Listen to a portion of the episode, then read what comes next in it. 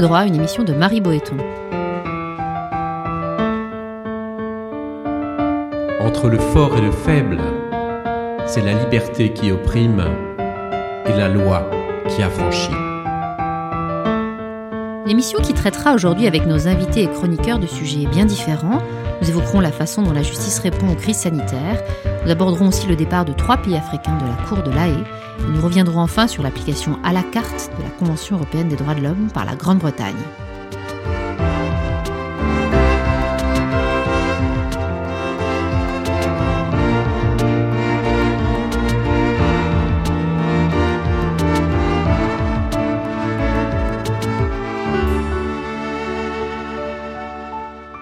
Vache folle, sans contaminer, hormones de croissance, amiante, autant de crises sanitaires déjà anciennes, mais qui continuent des années après à résonner douloureusement dans notre conscience collective.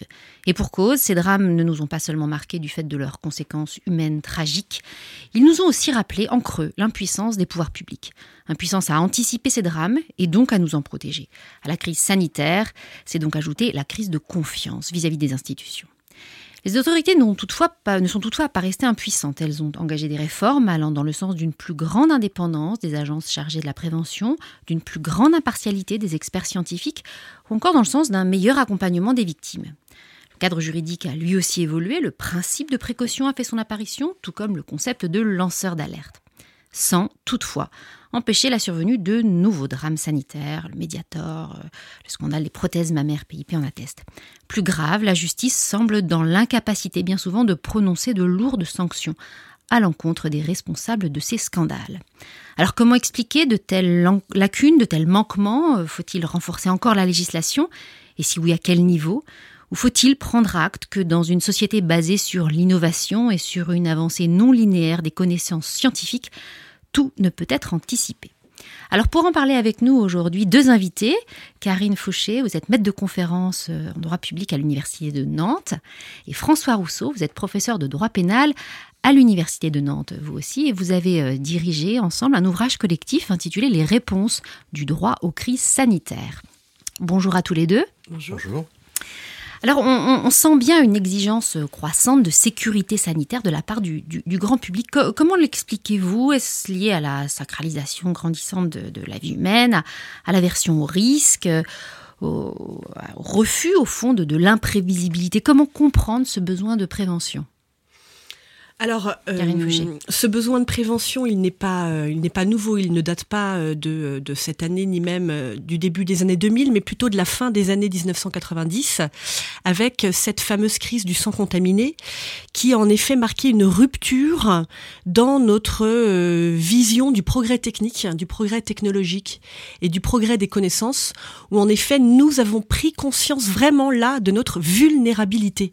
C'est-à-dire que jusqu'à présent, on était, avec le progrès des connaissances et des techniques, dans une vision positive de ce progrès technique. On vit plus longtemps, on vit dans de meilleures conditions, la science nous protège.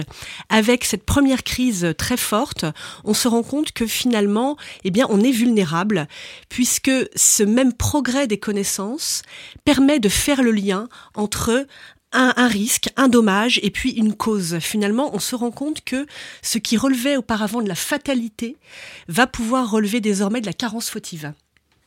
Je comprends très bien. Donc le sang contaminé pour vous est vraiment euh, une étape cruciale dans cette, euh, appréhension du public euh, de ce type de, crise sanitaire. Oui, oui c'est vraiment une étape cruciale déjà par euh, le drame vraiment qu'a constitué cette crise. Enfin, je veux dire, des personnes qui venaient pour subir euh, une transfusion de produits coagulants, donc en l'occurrence ça concernait les hémophiles, et qui se sont retrouvés contaminés par un virus qui à l'époque faisait quand même très peur, qu'on ne guérit pas non plus, hein, toujours, hein, du sida, mais on arrive à le, à le maîtriser ou à en maîtriser les connaissances. À l'époque, ce n'était pas le cas. Donc oui, vraiment, à partir de cette crise, on a, on a vraiment pris conscience que, euh, eh bien, avec ces, nouvelles techniques de fabrication euh, de, produits de coagulation, c'était la technique du poulage, peu importe, eh bien, il suffisait d'un seul donneur contaminé, un seul, pour finalement contaminer des, euh, des centaines et des milliers de lots qui allaient être transfusés à autant de personnes. Et donc, c'est vraiment là cette prise de conscience de notre vulnérabilité et des responsabilités qui allaient s'en suivre. Comment, au fond, euh, définir le, concept de crise sanitaire? C'est peut-être d'ailleurs par cette question qu'il fallait commencer. Comment vous le, définiriez par rapport à la notion de risque euh, Quel est le périmètre, au fond, de la crise sanitaire? Ça a été là le, un des objets tout premiers d'ailleurs de l'organisation de, cet ouvrage collectif euh, et du colloque hein, qui a précédé la, sortie de cet ouvrage. Effectivement, la question des risques a été très longtemps, euh, depuis longtemps débattue par les juristes, et là on voulait mettre l'accent sur la crise. Et il nous a semblé, et là encore une fois, l'affaire du sang contaminé est un peu un, point de départ de cette notion de crise. La crise, c'est, je dirais, le, le, risque qui se réalise. D'abord, on a passé l'étape du risque. Et euh, c'est la réaction sociale qui se déchaîne euh, derrière cette réalisation du risque et qui euh, signifie d'une certaine manière que l'association, la société pardon, n'accepte pas la réalisation de ce risque. Et pour faire le lien, je dirais, avec la, première question que vous posiez, les sociologues, et je pense notamment à, Robert Cassel, pointaient aussi quelque chose de, je crois, d'important aussi et qui émerge à la fin des années 90, c'est qu'on est dans une société de plus en plus technique, euh, avec des progrès scientifiques, où paradoxalement, euh, la réalisation des grandes catastrophes, on, s'en prémunit de plus en plus, on a de plus en plus les moyens de percevoir les risques et de s'en prémunir, et le fait qu'un risque se réalise n'est plus acceptable. Il y a, ça aussi. Absolue. Voilà, il y a ce paradoxe qu'on est dans une société où moins le risque se réalise et moins il est accepté lorsqu'il se réalise. Et puis la société de la connaissance fait qu'on découvre de plus en plus de risques. Et donc il y a ce paradoxe qui n'est pas évident à, gérer socialement. Et, lorsque le risque se réalise, s'il est euh, massif, la crise éclate. Et la crise de confiance, d'où le symbole de la chaîne qui se brise sur l'ouvrage. Alors, comme je disais euh, en, introduction, le législateur a, créé quand même euh, ces dernières années des, agences indépendantes, euh, des autorités publiques notamment, hein, pour évaluer au mieux le, risque sanitaire et donc prévenir d'éventuelles crises. Est-ce que vous pouvez donner un ou deux exemples d'agences et surtout expliquer un petit peu quels sont leurs dispositifs d'anticipation? Alors en effet, l'activité législative depuis cette fameuse crise du sang contaminé est impressionnante puisque on aura la création dès 1993 de deux premières agences, l'Agence française du sang et euh, l'Agence du médicament. Euh, et puis s'en suivront différentes, euh, différentes interventions ensuite, dans la suite de la crise de la vache folle, 1998, une grande loi sur la sécurité sanitaire, où on crée une nouvelle agence, agence cette fois de l'alimentation, hein, de la sécurité de l'alimentation, où on transforme déjà l'ouvrage, donc on transforme déjà l'agence du médicament, qui ne donnait pas satisfaction. Et puis ensuite, suite à la crise de la canicule de 2003 et aussi préalablement de l'amiante, on modifie encore ces agences. L'agence de l'alimentation va devenir agence de l'alimentation et de l'environnement. Euh, et puis on modifie encore les agences préexistantes. On étend l'agence du médicament à une agence qui concerne tous les produits de santé, parce que finalement on se dit qu'il n'y a pas que le médicament qui peut générer des risques, mais aussi les dispositifs médicaux, par exemple. Donc il y a une extension du champ. Donc nous nous trouvons actuellement principalement avec deux grosses agences. D'une part l'Agence nationale du médicament, euh, et d'autre part, l'ANSES, l'Agence nationale de sécurité euh, donc de l'alimentation et de l'environnement, et aussi du travail. On lui a collé le travail. Donc nous avons deux grosses agences. Leur rôle principal, bon, est assez, le, rôle est assez différent. Ce sont pas tout à fait les mêmes agences, mais pour ce qui est du médicament, ça va être de délivrer les autorisations de mise sur le marché euh, des médicaments euh, et des autres d'autres produits de santé. Pour ce qui est de l'agence de l'environnement et de l'alimentation, c'est plutôt une agence d'expertise donc son rôle, ça va être de euh, centraliser l'expertise et de fournir aux autorités publiques une expertise qui se veut crédible. Donc à la question quels exemples précis de dispositifs, eh bien y a cet encadrement de l'expertise scientifique, il y a cet encadrement de l'évaluation du risque, et puis éventuellement elles peuvent tirer la sonnette d'alarme pour dire voilà tel produit il faudrait euh, le retirer du marché. Est-ce qu'elles ont été conçues de telle sorte que le risque de collusion euh, éventuelle avec les autorités administratives ou avec les, intérêts bien compris des grands groupes privés a totalement disparu? Alors ça devait être le cas. C'est-à-dire que l'idée de création des agences, c'est vraiment une idée de sortir du giron des ministères l'expertise scientifique, de façon à ce que cette expertise soit la plus neutre possible par rapport à la fois aux intérêts politiques et aux intérêts des industriels. C'était l'objectif. Là, l'affaire du Mediator a montré que, s'agissant du médicament, l'objectif n'a pas été rempli et que finalement, peut-être, en sortant l'État, en sortant trop l'État finalement de l'expertise, eh bien, on a laissé davantage la porte ouverte encore aux industriels et en l'occurrence à la puissante industrie pharmaceutique. Donc, le rapport rendu par l'IGAS sur le Mediator montre très bien que structurellement, l'ancienne agence du médicament, qui a été rebaptisée depuis dans la suite du Mediator, était très sensible aux intérêts du lobbying euh, pharmaceutique. Est-ce que ça veut dire que les experts qui sont censés être impartiaux euh, et totalement indépendants, les experts scientifiques, ne le sont pas totalement? Alors, c'est cette fameuse question de l'expertise et de la compétence. C'est-à-dire qu'en réalité, le souci de cette agence du médicament, c'est qu'elle a certes des experts internes, qui sont ses agents, mais qui ne sont pas en nombre suffisant pour faire face à la multiplicité des dossiers. Donc, l'agence doit recruter des experts externes, qui par conséquent, étant experts, travaillent auprès de laboratoires pharmaceutiques ou ont travaillé ou vont travailler ensuite auprès de ces laboratoires. Mais c'est la question aussi de la compétence, c'est-à-dire que si on est expert, c'est nécessairement qu'on est compétent dans son domaine et que probablement on a été sollicité aussi par les industries en question. Donc moi, je ne crois pas vraiment en tant que tel à l'impartialité totale de l'expert lambda. Je crois plutôt, c'est un concept américain, déjà ancien, de l'advocacy, qui est la neutralité de l'expertise collective. C'est-à-dire ce qu'il faut autour de la table. On peut avoir des experts euh, plus ou moins impartiaux, mais finalement, ce qui est important, c'est qu'on sache qui est qui qui euh, a des liens avec qui, euh, qu'ils déclarent en effet leur intérêt et qu'on arrive à avoir un équilibre finalement entre différentes visions du risque. Mhm. Donc c'est plutôt la question de la neutralité de l'expertise collective, plutôt que de l'expertise individuelle qui à mon sens est un faux problème. Donc dans la suite de l'affaire du Mediator, euh, la loi dite Xavier Bertrand du 29 décembre 2011 a renforcé cette exigence de déclaration d'intérêt.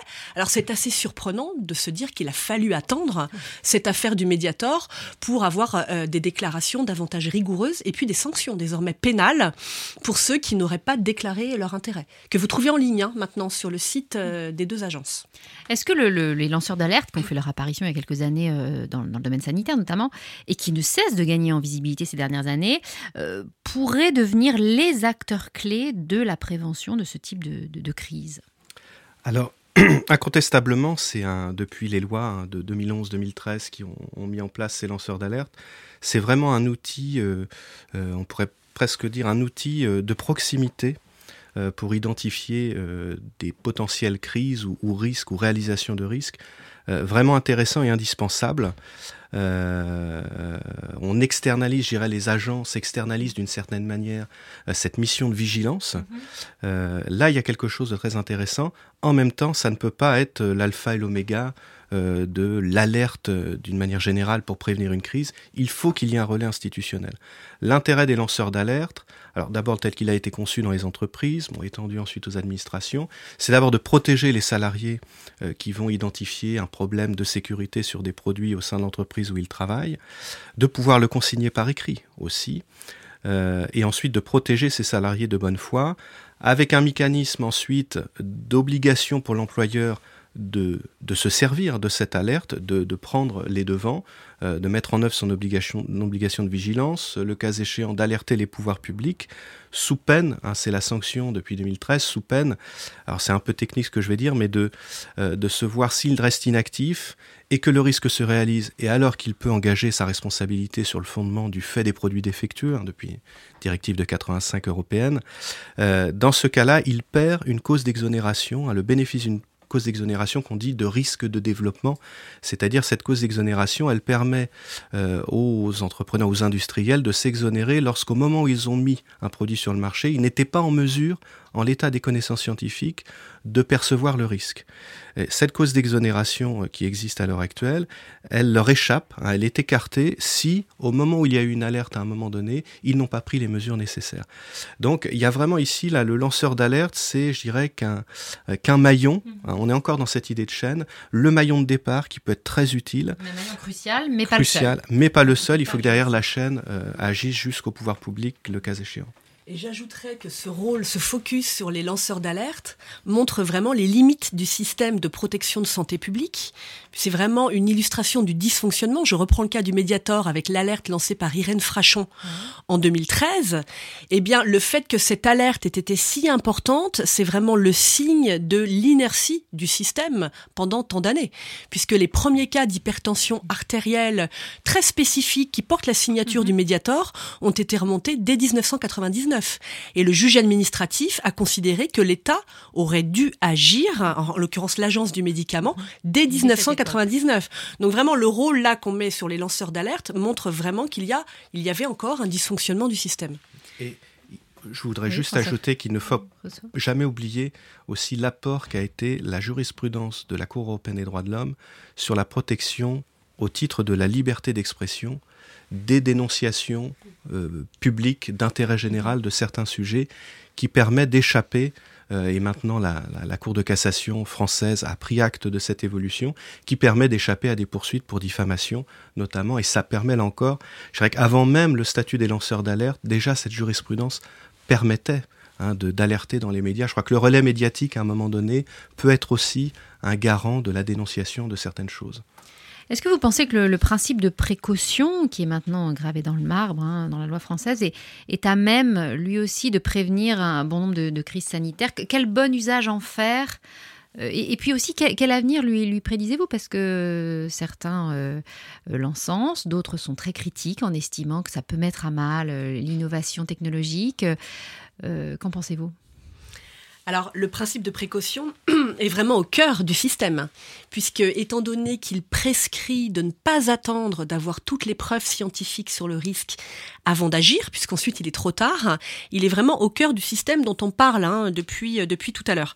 Donc, c'est un principe fondamental, gravé dans le marbre, oui, de la Constitution française, charte de l'environnement depuis 2005. Et moi, j'avoue, euh, qui travaille depuis des années sur ce principe, euh, être assez étonné finalement de l'ampleur des malentendus qui entoure toujours euh, la question de ce principe, puisque finalement, c'est un principe qui a un champ d'application déterminé par le droit, qui n'est appliqué par le juge que lorsque certains critères d'application sont remplis, on les connaît, la jurisprudence est fixée, et finalement, c'est un principe qui est victime de son caractère de slogan, c'est même devenu un totem pour un certain nombre même d'hommes politiques, et finalement, il est dévoyé.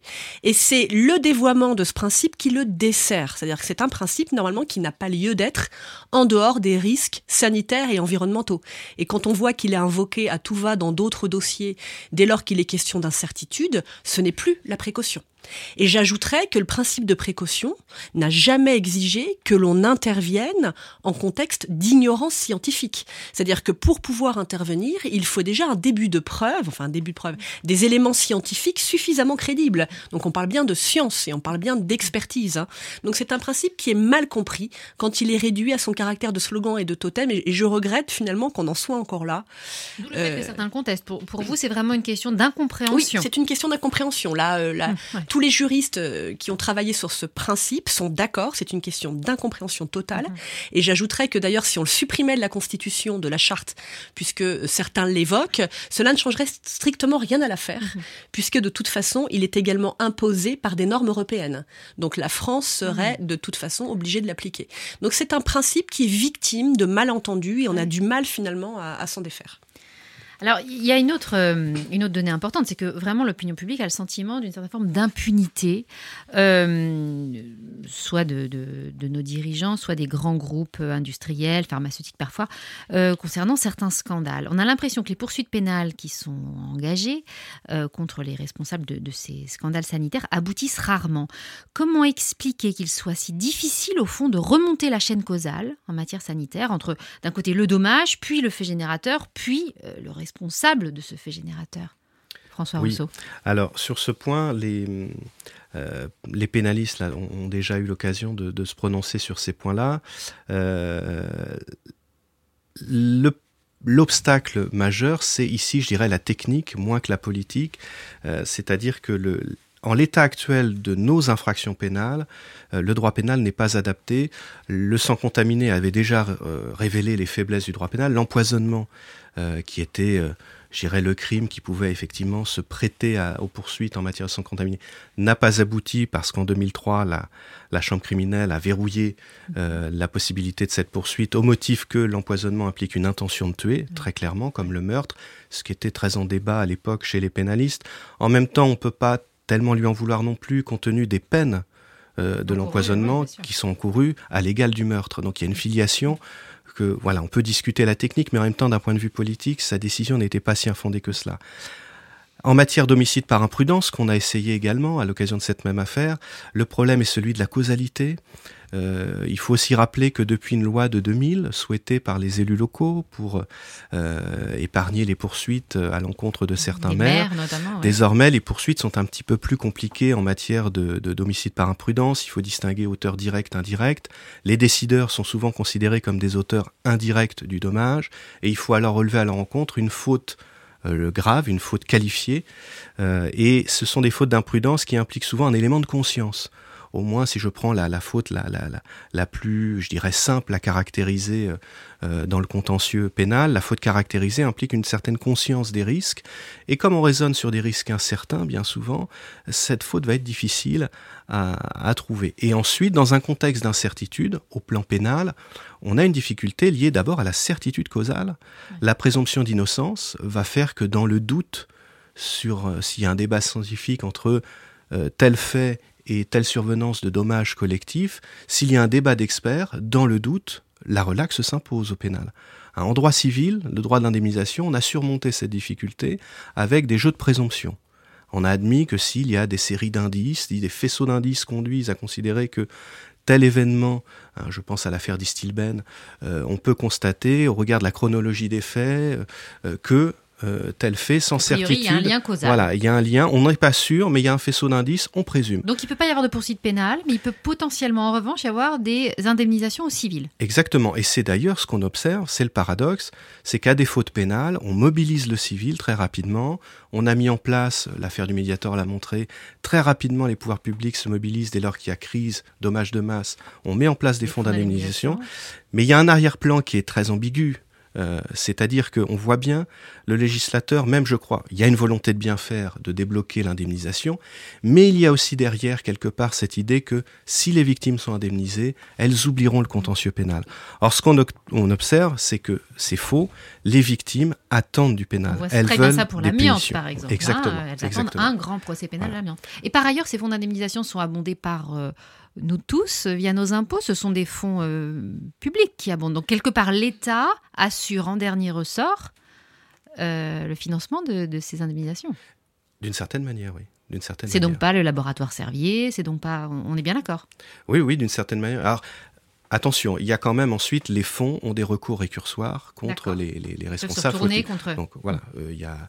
Mais les fonds jouent un rôle de garantie, c'est-à-dire la victime va être indemnisée. Hein, et, vite, enfin relativement voilà, vite. Et vite. Mhm. La contrepartie, c'est aussi parfois des sommes forfaitaires, hein, donc il n'y a pas une réparation forcément intégrale. Euh, donc voilà. Ensuite, il y a des jeux d'actions récursoires qui peuvent qui peuvent avoir lieu, mais là, on est sur l'indemnitaire les victimes, on le voit bien, euh, que ce soit sans contaminer, prothèse PIP, euh, Mediator, amiante, les victimes veulent du symbole, elles veulent de la répression. Et ça, euh, le législateur, il y a quelques années, avait souhaité initier une réforme et sur, le, sur un, un juste un délit, la mise en danger d'autrui.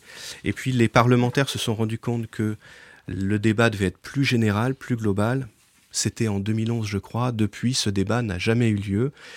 Et les pénalistes voudraient ici que les, parlementaires, il n'y a pas d'obstacle technique.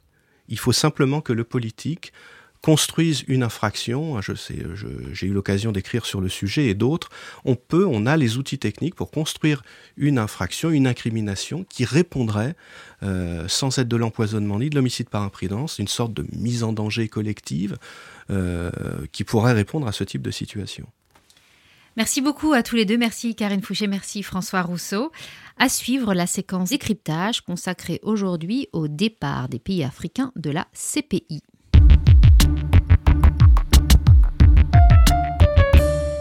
Voilà des années maintenant que les pays africains vitupèrent, s'offusquent, crient au scandale. À les entendre, la Cour pénale internationale serait à la solde des Occidentaux.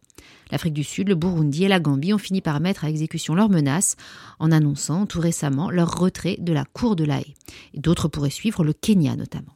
Jamais la CPI n'avait fait face à une crise aussi grave. Elle a certes toujours eu du mal à asseoir sa légitimité, faute notamment de bénéficier du soutien de la Chine et des États-Unis, de superpuissances ayant toujours refusé de ratifier le statut de Rome, faute aussi de disposer de moyens suffisants pour enquêter. Elle n'a notamment pas de force de police.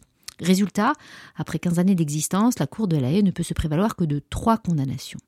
Reste qu'elle avait fini petit à petit ces dernières années par trouver sa place dans le paysage judiciaire et par être perçue comme un véritable antidote à l'impunité des puissants. C'est ce long et lent travail de légitimation de la justice internationale qui se trouve aujourd'hui en partie sapé par les réactions de l'Afrique du Sud, de la Gambie et du Burundi. La cause de ces départs fracassants est bien connue. La justice internationale serait, selon les dirigeants de ces pays, une justice de blanc. En témoigne à les entendre le fait que seuls les Africains fassent actuellement l'objet des poursuites de la Cour, preuve pour eux de la logique post-coloniale qui animerait les enquêteurs. Cette dénonciation n'est pas nouvelle, l'Union africaine s'en fait le porte-voix depuis de nombreuses années maintenant et a même promulgué un texte en 2014 encourageant tous les pays du continent à quitter la CPI non sans susciter le courroux de l'actuel procureur de la Cour, la gambienne Fatou Bensouda, qui juge, je cite, lamentable le procès fait à son institution et qui ne cesse de rappeler que les considérations géographiques n'influencent aucunement ses décisions. Alors revenons aux faits, ou plutôt aux chiffres. Sur les dix enquêtes actuellement en cours devant la CPI, neuf ont lieu en Afrique, en République démocratique du Congo, en Ouganda, en Centrafrique pour deux d'entre elles, au Soudan, au Kenya, en Libye, en Côte d'Ivoire et au Mali. S'en ajoute une dernière menée sur les crimes commis en 2008 en Géorgie. D'autres pays pourraient toutefois se retrouver un jour dans le viseur de la CPI. Le bureau du procureur procède actuellement à des examens préliminaires en Afghanistan, en Colombie, en Palestine et en Ukraine et se penche aussi sur l'intervention militaire britannique en Irak. Nous ne serons toutefois que dans de longs mois s'ils déboucheront sur l'ouverture d'une enquête officielle. Alors comment expliquer la focale de la CPI sur l'Afrique? Du fait d'abord des compétences des juges de l'AI. Ils ne peuvent en effet engager de poursuite que pour les crimes de guerre, crimes contre l'humanité ou génocide. Or, c'est avant tout sur le continent africain que se sont récemment concentrés ces crimes. Seconde condition, pour que la Cour soit saisie d'une enquête, il faut que l'État en question soit n'ait pas la volonté, soit se trouve dans l'incapacité de mener véritablement l'enquête, c'est ce que dit l'article 17-1 du statut de Rome. Or, c'est le cas d'un certain nombre de pays africains qui, du fait de leur extrême pauvreté ou de très fortes dissensions au sein de leur société, à la suite de guerres civiles notamment, ne peuvent rendre la justice de façon impartiale et sereine. Ajoutons par ailleurs que sur les neuf enquêtes actuellement en cours en Afrique, la CPI ne s'est autosaisie qu'une seule fois, dans le cas du Kenya, et que le Conseil de sécurité des Nations Unies ne l'a saisie que deux fois pour le Soudan et la Libye. Dans tous les autres cas, ce sont les pays concernés qui ont eux-mêmes saisi la Cour. Ainsi, le contentieux actuellement pendant devant cette Cour découle en grande partie de l'activisme judiciaire des dirigeants africains eux-mêmes. Accuser la Cour de s'acharner sur l'Afrique ne tient donc pas, et encore moins lorsqu'on connaît les raisons euh, non avouées ou peu avouables pour lesquels certains de ces pays se retirent du statut de Rome. Le cas du Burundi est emblématique. Le régime du président Pierre Nkurunziza multiplie depuis un an et demi les exactions à l'encontre de l'opposition, ce que dénoncent avec force les enquêteurs de l'ONU dans un rapport publié en septembre dernier. Il s'agit donc sans doute pour euh, ce dirigeant d'échapper à d'éventuelles poursuites devant la CPI. Ne soyons donc pas dupes des discours populistes post-coloniaux de certains leaders africains. Mais qu'on ne s'y trompe pas toutefois, dénoncer cette mauvaise foi-là ne signifie pas qu'il faille se satisfaire de la situation actuelle. Il est en effet anormal que seuls les ressortissants des 124 pays signataires du statut de Rome puissent être poursuivis à la haie. Que répondre en effet aux chefs d'État africains qui dénoncent l'impunité dont jouissent les Américains malgré les crimes commis en Irak? Que répondre encore à ceux qui s'émeuvent de l'absence de poursuite à l'encontre des sbires du régime de Damas? Pas grand-chose si ce n'est que ces pays ne sont pas membres de la CPI et échappent donc à ce titre à toute incrimination. Ce deux poids deux mesures n'est pas tolérable et doit être dénoncé haut et fort, mais certainement pas en quittant la CPI, mais bien plutôt en plaidant pour une ratification universelle du statut de Rome.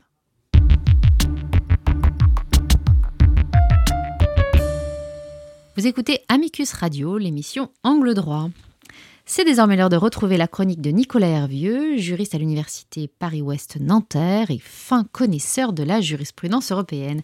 Bonjour Nicolas Hervieux. Bonjour Marie Boéton. Halte à l'industrie des plaintes vexatoires. Voici le nouveau cheval de bataille de la première ministre britannique Theresa May. Par ces mots prononcés le 4 octobre dernier, la locataire du 10 Downing Street vise directement la Convention européenne des droits de l'homme. Plus précisément son déploiement sur les champs de bataille au-delà des frontières de l'Europe.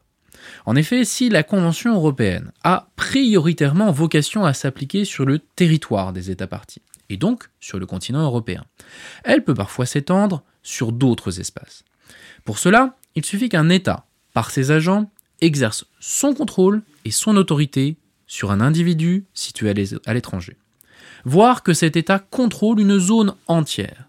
Ainsi, même projeté au-delà des frontières nationales, les forces militaires emportent les obligations européennes à la semelle de leurs rangers.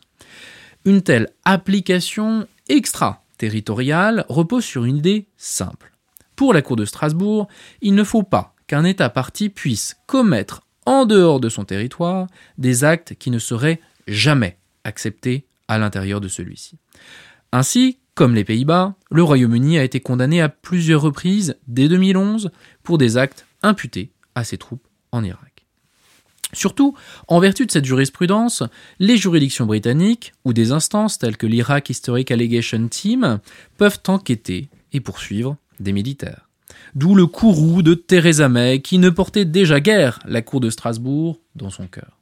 Lorsqu'elle était ministre de l'Intérieur du gouvernement de David Cameron, elle avait déjà appelé à quitter la CEDH. Désormais, pour faire obstacle aux poursuites contre les militaires, elle a indiqué qu'elle entendait déroger à la Convention pour exclure une telle application extraterritoriale et ainsi faire disparaître les droits conventionnels du champ de bataille. Une telle idée est-elle juridiquement possible, Nicolas? En l'état du droit européen, non. Certes, l'article 15 de la Convention prévoit bien un mécanisme de dérogation, précisément en cas de guerre ou en cas d'autres dangers publics menaçant la vie de la nation.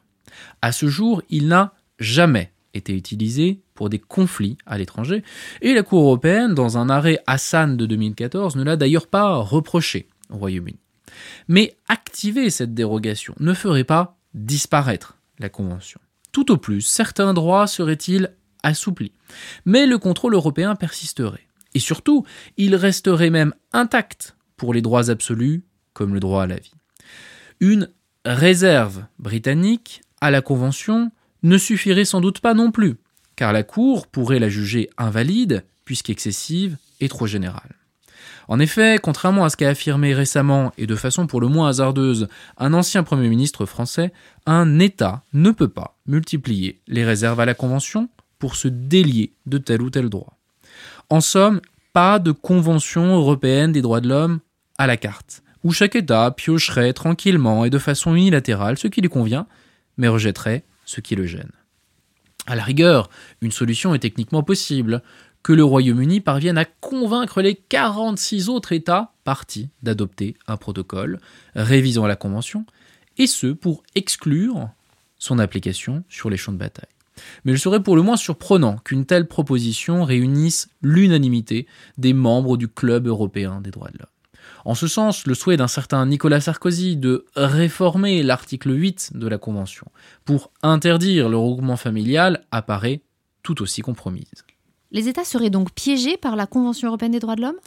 Pas le moins du monde. En réalité, pour paraphraser l'ancien président français, la Convention européenne des droits de l'homme, tu l'aimes ou tu la quittes. En effet, techniquement et juridiquement, il est parfaitement possible pour un État parti à la Convention d'y renoncer. En son article 58, la Convention elle-même prévoit une procédure de dénonciation. Passé un délai de 5 ans après la ratification de la Convention par l'État parti, celui-ci peut notifier au secrétaire général du Conseil de l'Europe son intention de dénoncer la Convention. Cette dénonciation sera effective dans un délai de 6 mois. Mais à ce jour, seul un État a utilisé cette procédure en 1970. La Grèce, mais sous le régime dictatorial des colonels, et ce uniquement car le Conseil de l'Europe s'apprêtait à exclure la Grèce. À l'évidence, ce précédent n'est guère glorieux. Au demeurant, sortir de la Convention européenne ne permettrait pas de faire n'importe quoi. Expulser des étrangers, détenir les supposés terroristes, ou encore nier toute filiation aux enfants nés par gestation pour autrui. Car les droits et libertés garantis par la Convention trouvent presque tous un équivalent au droit interne, et notamment au sein de notre Constitution, plus particulièrement de la Déclaration des droits de l'homme et du citoyen de 1789. Après la sortie de la Convention européenne, il faudrait donc songer à réécrire, voire effacer, le socle de nos libertés fondamentales depuis plus de deux siècles. Triste et funeste perspective.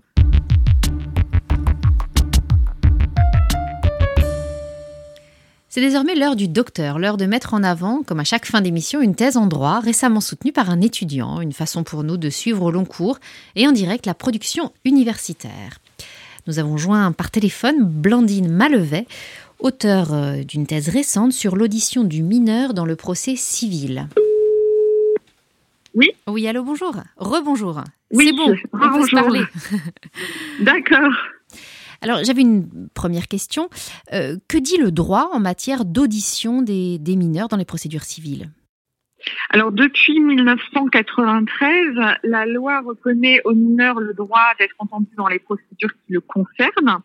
Donc c'est un droit qui est reconnu euh, de, façon assez large, mais en pratique, on observe que ce sont surtout dans les procédures de divorce et de séparation des parents qu'il va y avoir euh, des auditions euh, de mineurs, et plus particulièrement lorsqu'il s'agit de déterminer chez lequel de ses parents l'enfant va vivre après, après leur divorce ou après leur séparation.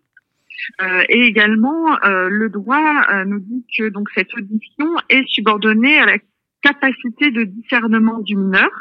Donc depuis 1993, c'est un critère euh, euh, assez flexible qui a été euh, qui a été choisi, puisqu'avant cette date, l'audition était subordonnée à un critère d'âge.